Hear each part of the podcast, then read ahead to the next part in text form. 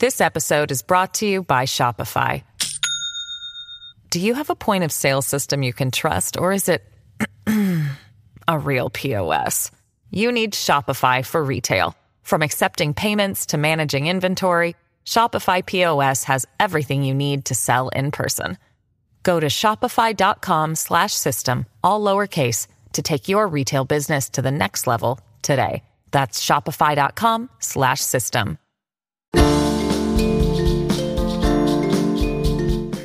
This is American History TV's Lectures in History podcast.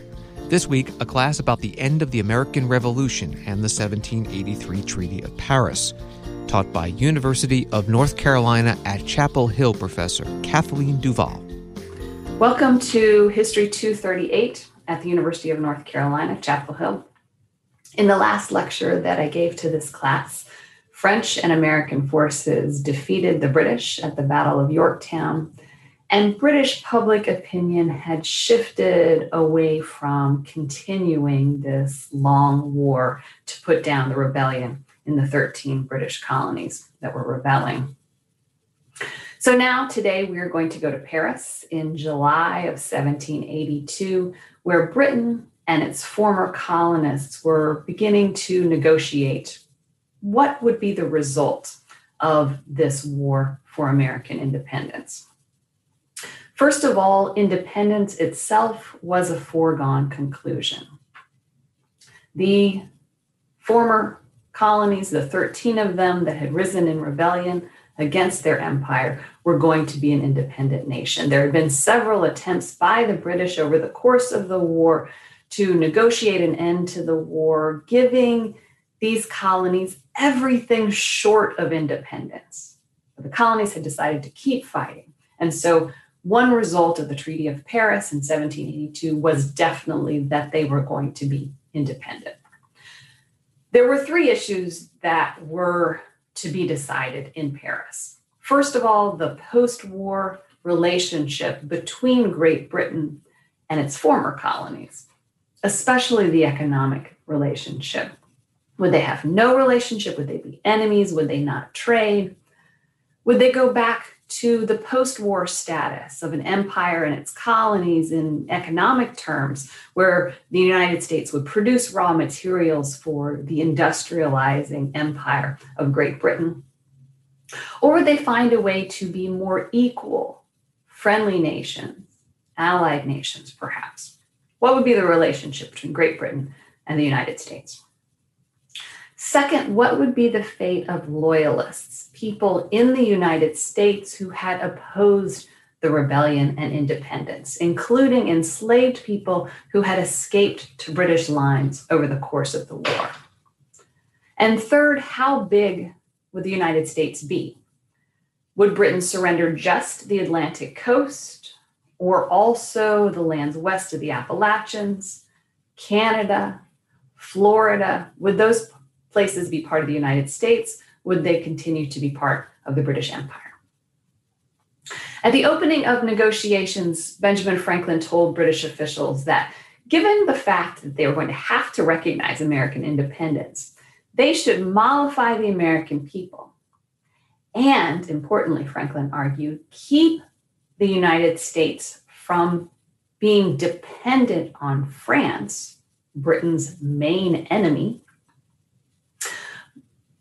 by bringing the United States into a good relationship with Britain, bringing the United States back into the British fold, even as it continued as a, an independent nation.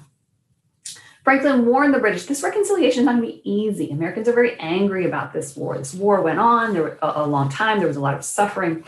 You're going to have to give them something big. And Franklin suggested the solution to this problem, the way to bring the United States back into the arms of Great Britain, was to give the United States all British lands on the continent as reparations for the war.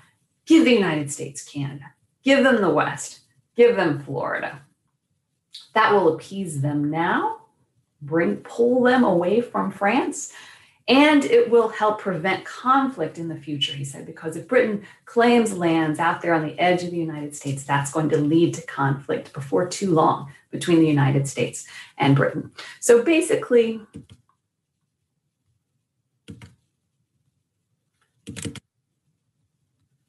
Franklin's proposal looked something like this.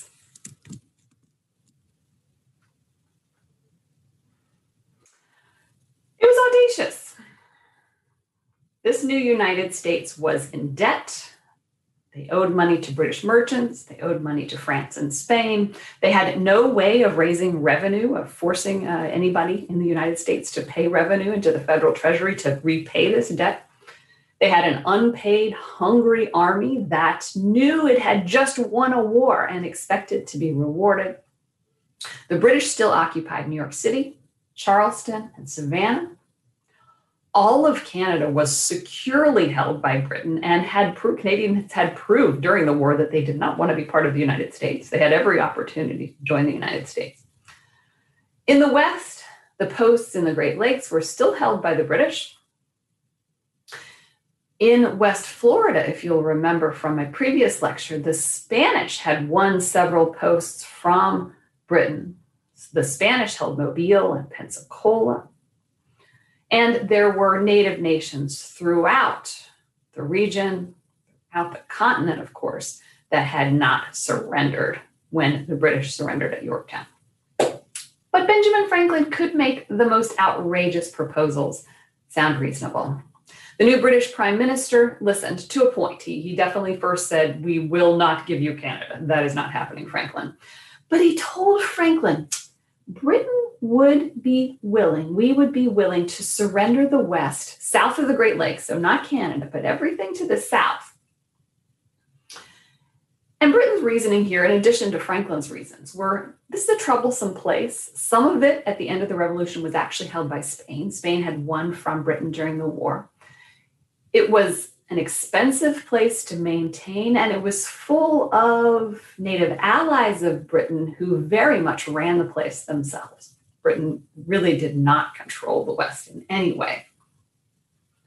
Now, of course, those very native allies would be outraged, will be disgusted by Britain's betrayal of them in giving this place away and, even imagining that they could give this place away to the United States. But there were no Native American representatives in Paris in 1782. Now, Americans' European allies, France and Spain, were there. They were there in Paris. And Spain, the Spanish absolutely knew they had won a lot of this territory from Britain during the war. And Spain also held Louisiana and Texas and Florida. So the entire Western two thirds or so of the continent was recognized by Europeans as being part of the Spanish Empire, um, as well as, of course, Mexico and places to the south. Benjamin Franklin would have to maneuver around this. So we can compare, if we sort of think of this rather than Benjamin Franklin's audacious proposal that all of North America that Britain has any claim to should be part of the United States. This is sort of the more reasonable request of the United States that they get the eastern seaboard, which had been the 13 colonies, and pretty much everything else to the Mississippi River, except for the narrowest definition of what belongs to Spain, the posts that Spain had won during the war. And Britain has already said Britain is going to return Florida, what's today the state of Florida, to Spain at the end of the revolution. So that's what the United States somewhat more realistically wants. Spain, in turn, makes a proposal um, of a smaller United States, that the United States can have the places that it clearly controls, that clearly were Britain's um, to grant independence to, from Maine to Georgia, but that everything west of the Appalachians should be Spain's because it was won during the course of the American Revolution, as well as Florida. Now, France needed to appease Spain for its participation in the war. France had drawn Spain into the war. And one of the things that France had promised Spain as part of the war was that Spain would win back Gibraltar. Gibraltar is that piece of land at the very southern tip of Spain that it irritated Spain to no end that the British had occupied in 1704. Now, Gibraltar had been contested. It's obviously a key position, the entrance to the Mediterranean there, between the Atlantic and the Mediterranean. Gibraltar had been contested since antiquity, at least, occupied in turn by, in turn by Phoenicians, Carthaginians, Romans, Visigoths, Moors, um, Spain, and the British since 1704. In 1779, after Spain joined the, the American Revolution, the Revolutionary War against Britain, the Spanish and the French began what historians count as the 14th ever siege of Gibraltar. They besieged, the Spanish and the French besieged the British at Gibraltar from land, uh, by land from Spain, and by sea. A Spanish fleet surrounded and blockaded Gibraltar for three years, seven months, and 12 days. The final days of the siege of Gibraltar, 14th siege of Gibraltar, came in early September 1782 during the negotiations that were ongoing in Paris that had begun in July. In a six day battle, the British destroyed the floating batteries that the Spanish had constructed. The British drove back the Spanish and killed more than a thousand of the Spaniards and others who were besieging Gibraltar. So France needed a compensation package for Spain because they were not going to get Gibraltar back. So here's France's proposal, and you can see it's sort of in between what the United States is asking for and what the Spanish suggest. The French say, okay, yes, uh, the Americans obviously get what had been the 13 colonies. They also get to keep Eastern Kentucky, what, what, what we know as Eastern Kentucky and Tennessee, the lands between the Ohio and Tennessee rivers. The Spanish get the Floridas, of course, because they won them in the war and will draw that border, what the Spanish have won, at, uh, um, at the Tennessee River. So you can see that part of what's now Mississippi and Alabama um, and Western Georgia is uh, will go to Spain under the French proposal. The British, they said, should keep the Northwest and the region north of the Ohio River. Now, this seems like a strange proposal, right, for the French to be suggesting that they give more to their British enemies than, than uh, the Americans would give to the British. Um, but the reason for this is that the French were determined to keep the United States as weak as possible. Um, and keeping them weak and dependent on the French, which is what France wants, um, will be easier if the British are a strong neighbor on the US border. If the US is scared of the British, they will be more dependent on the French. This episode is brought to you by Shopify.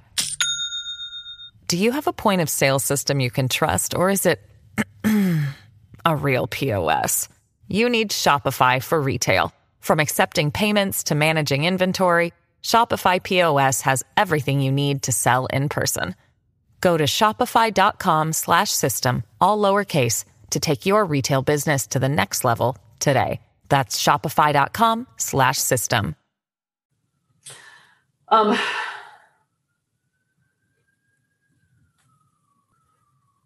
The American delegation faced a delicate situation. Their enemy was offering them the deal they wanted, their ally was opposed to it.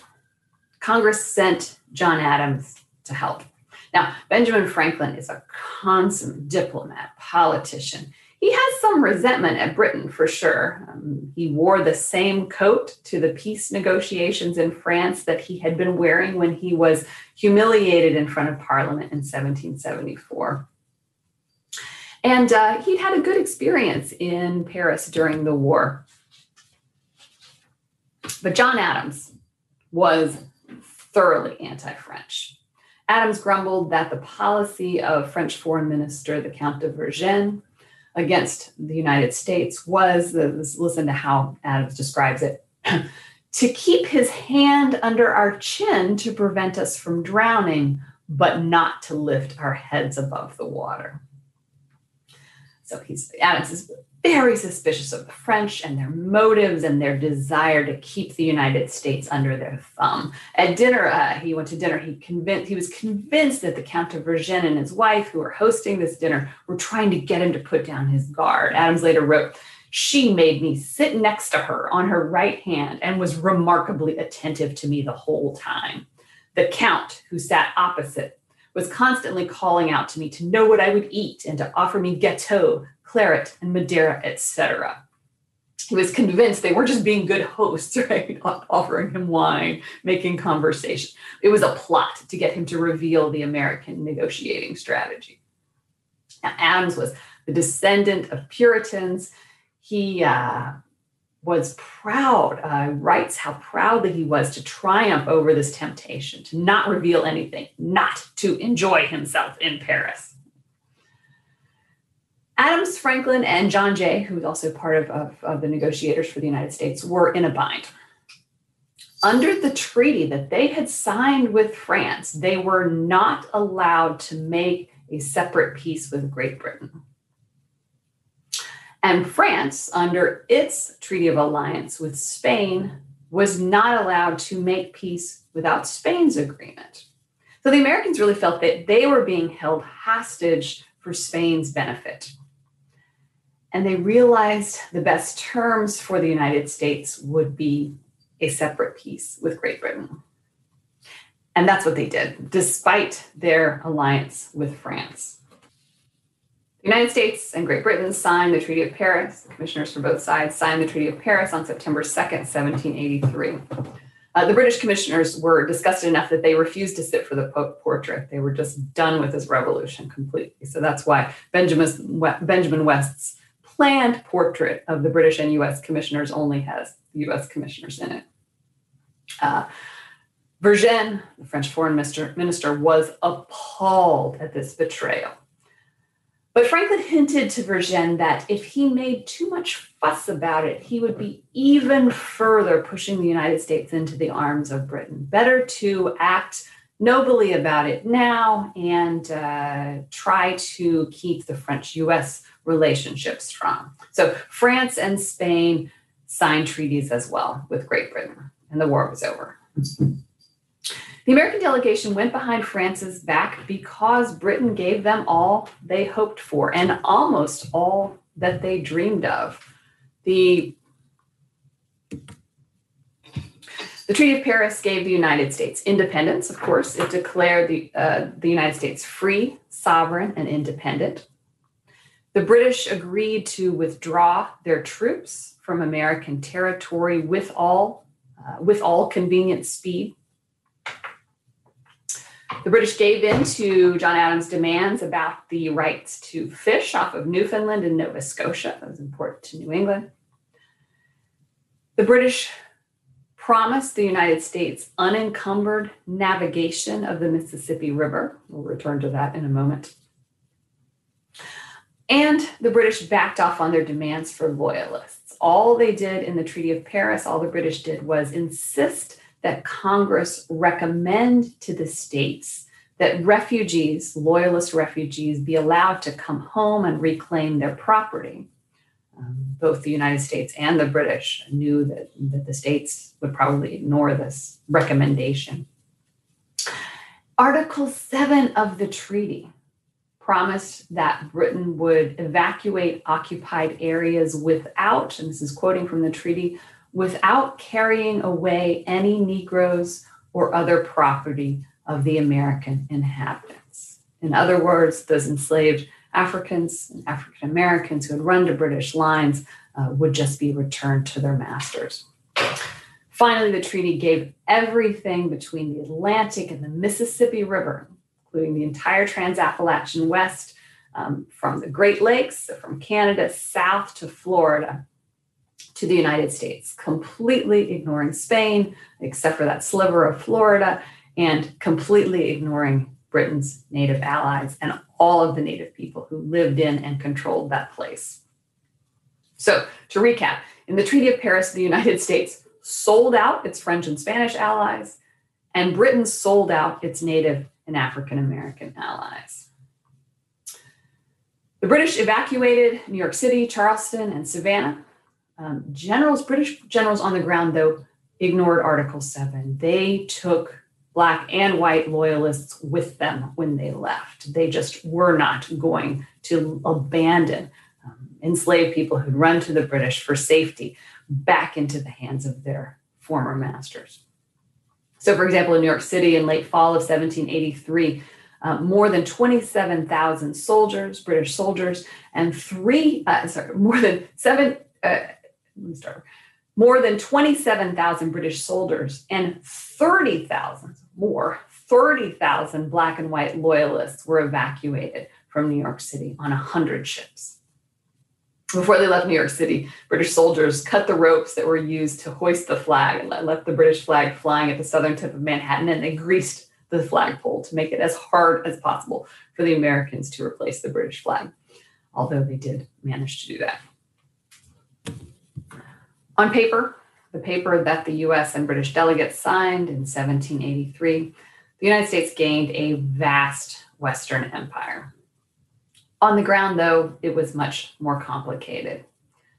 The British continued to occupy forts, including Niagara and Detroit, along the Great Lakes. And they said the United States had to repay its war debts from before the war, before Britain would evacuate those posts. Spain, Spain ended up, as I said, signing a separate treaty with Britain in which it received East Florida as well as West Florida that it had won during the war, that Spain had won during the war. The Spanish declared that the parts of the Treaty of Paris signed between Britain and the United States that gave places that Spain claimed as part of its empire to the United States were invalid. And Spain basically began to try to enforce its proposal, its version of way, the ways that North America should be divided up after the war.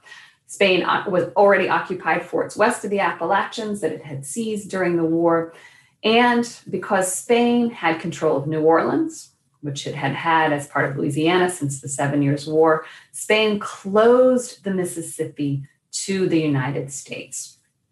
Now, this is tremendously important to the United States because if they are going to expand, if their farms are going to expand across the Appalachians, they're going to need to get those agricultural products to market. It's extremely expensive to cart them back over the Appalachians to posts to, to ports on the East Coast. So the much easier, the much more profitable way to get those crops to market are to um, send them down the Ohio and Tennessee rivers to the Mississippi and out the port of New Orleans. Spain says, nope, you are not using the Port of New Orleans, Americans. And if we catch you on the Mississippi River, which we control, we will seize your goods and your ships, your boats. Native nations occupied almost all of the contested land, almost all of the land between the Appalachians and the Mississippi River, some 25,000 square miles.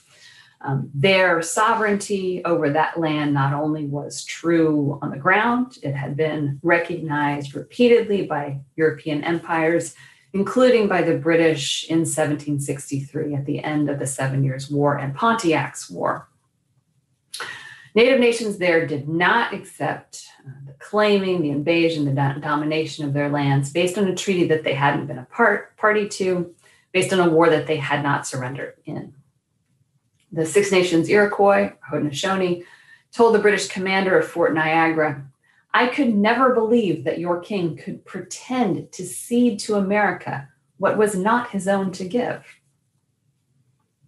Spain and Britain, even though they're enemies of each other, Spain and Britain both continued to supply native nations with military goods, weapons, and ammunition um, they continued to supply the Ohio Valley Confederacy, the Miamis and Shawnees and Lenapes there. And they supplied an emerging confederacy, native confederacy in the South, made up of Creeks and Choctaws and Chickasaws and some Cherokees.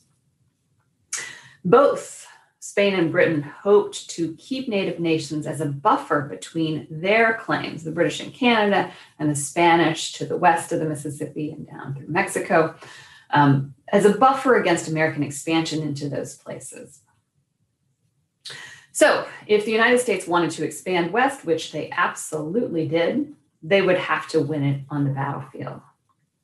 So the fighting ended in the east with Yorktown in 1781, or you'd say with the signing of the Treaty of Paris in 1783, since we know from the novel Revolutionary that some fighting did continue after Yorktown, even in mainland North America. But if those battles end by 1783, war continued in the West for another 12 years. This war went badly at first for the new American nation. There were many raids by Native warriors on settlements that tried to creep out onto Native land. There were skirmishes between uh, Native fighting forces and settlers. And there were some important defeats of US troops in this era. In October 1790, the Miami war chief Little Turtle lured an American force that was led by General Josiah Harmar across the Ohio River and deep into territory that was controlled by Miamis and Shawnees and other members of the Ohio Valley Confederacy. The militia, as you might expect, under Harmar broke and ran after this attack, um, and the regulars were um, devastated. Were, were many, many, many of them were killed by the Confederacy forces.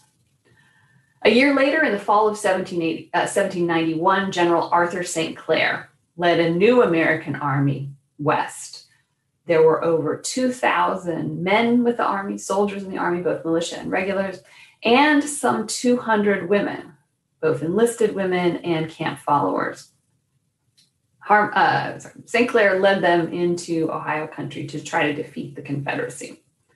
By then, George Washington was president, and he wrote St. Clair as St. Clair was leaving to warn St. Clair. Washington wrote, as one whose early life was particularly engaged in Indian warfare, I feel myself competent to counsel General St. Clair in three words beware of surprise. Again and again, General, beware of surprise. Now, George Washington was a great general. Arthur St. Clair, not so much. In 1777, during Burgoyne's campaign, St. Clair had been the commander at Fort Ticonderoga, and he allowed the fort to be captured virtually without a shot because he neglected to fortify the high ground above the fort.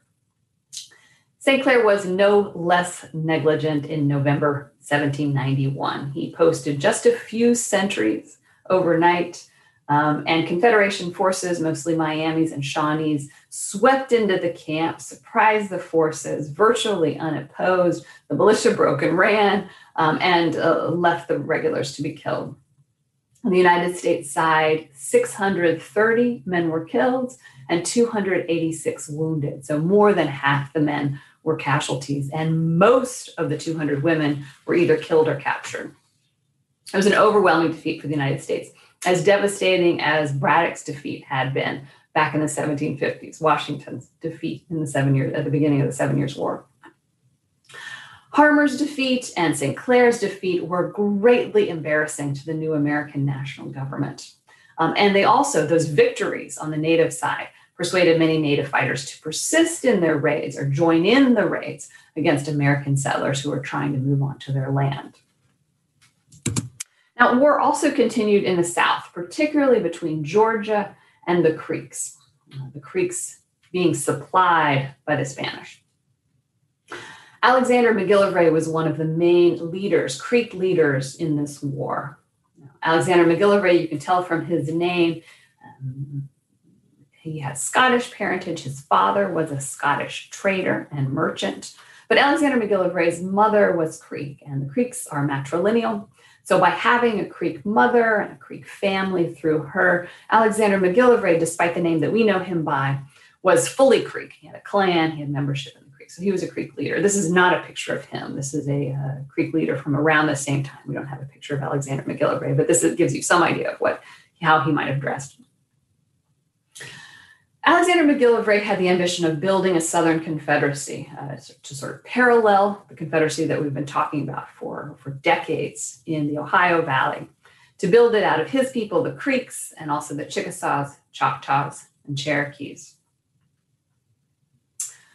Um, together with the with Choctaws and Chickasaws, he wrote, Alexander McGillivray wrote, it is well known that from the beginning of the settlement of the English colonies of Carolina and Georgia up to the date of that treaty, the Treaty of Paris, never have they had title to or pretended to own these our lands. So he's reflecting what the Six Nations diplomat said um, that Britain cannot, in a treaty that we weren't party to, give away lands that don't belong to them, that belong to us.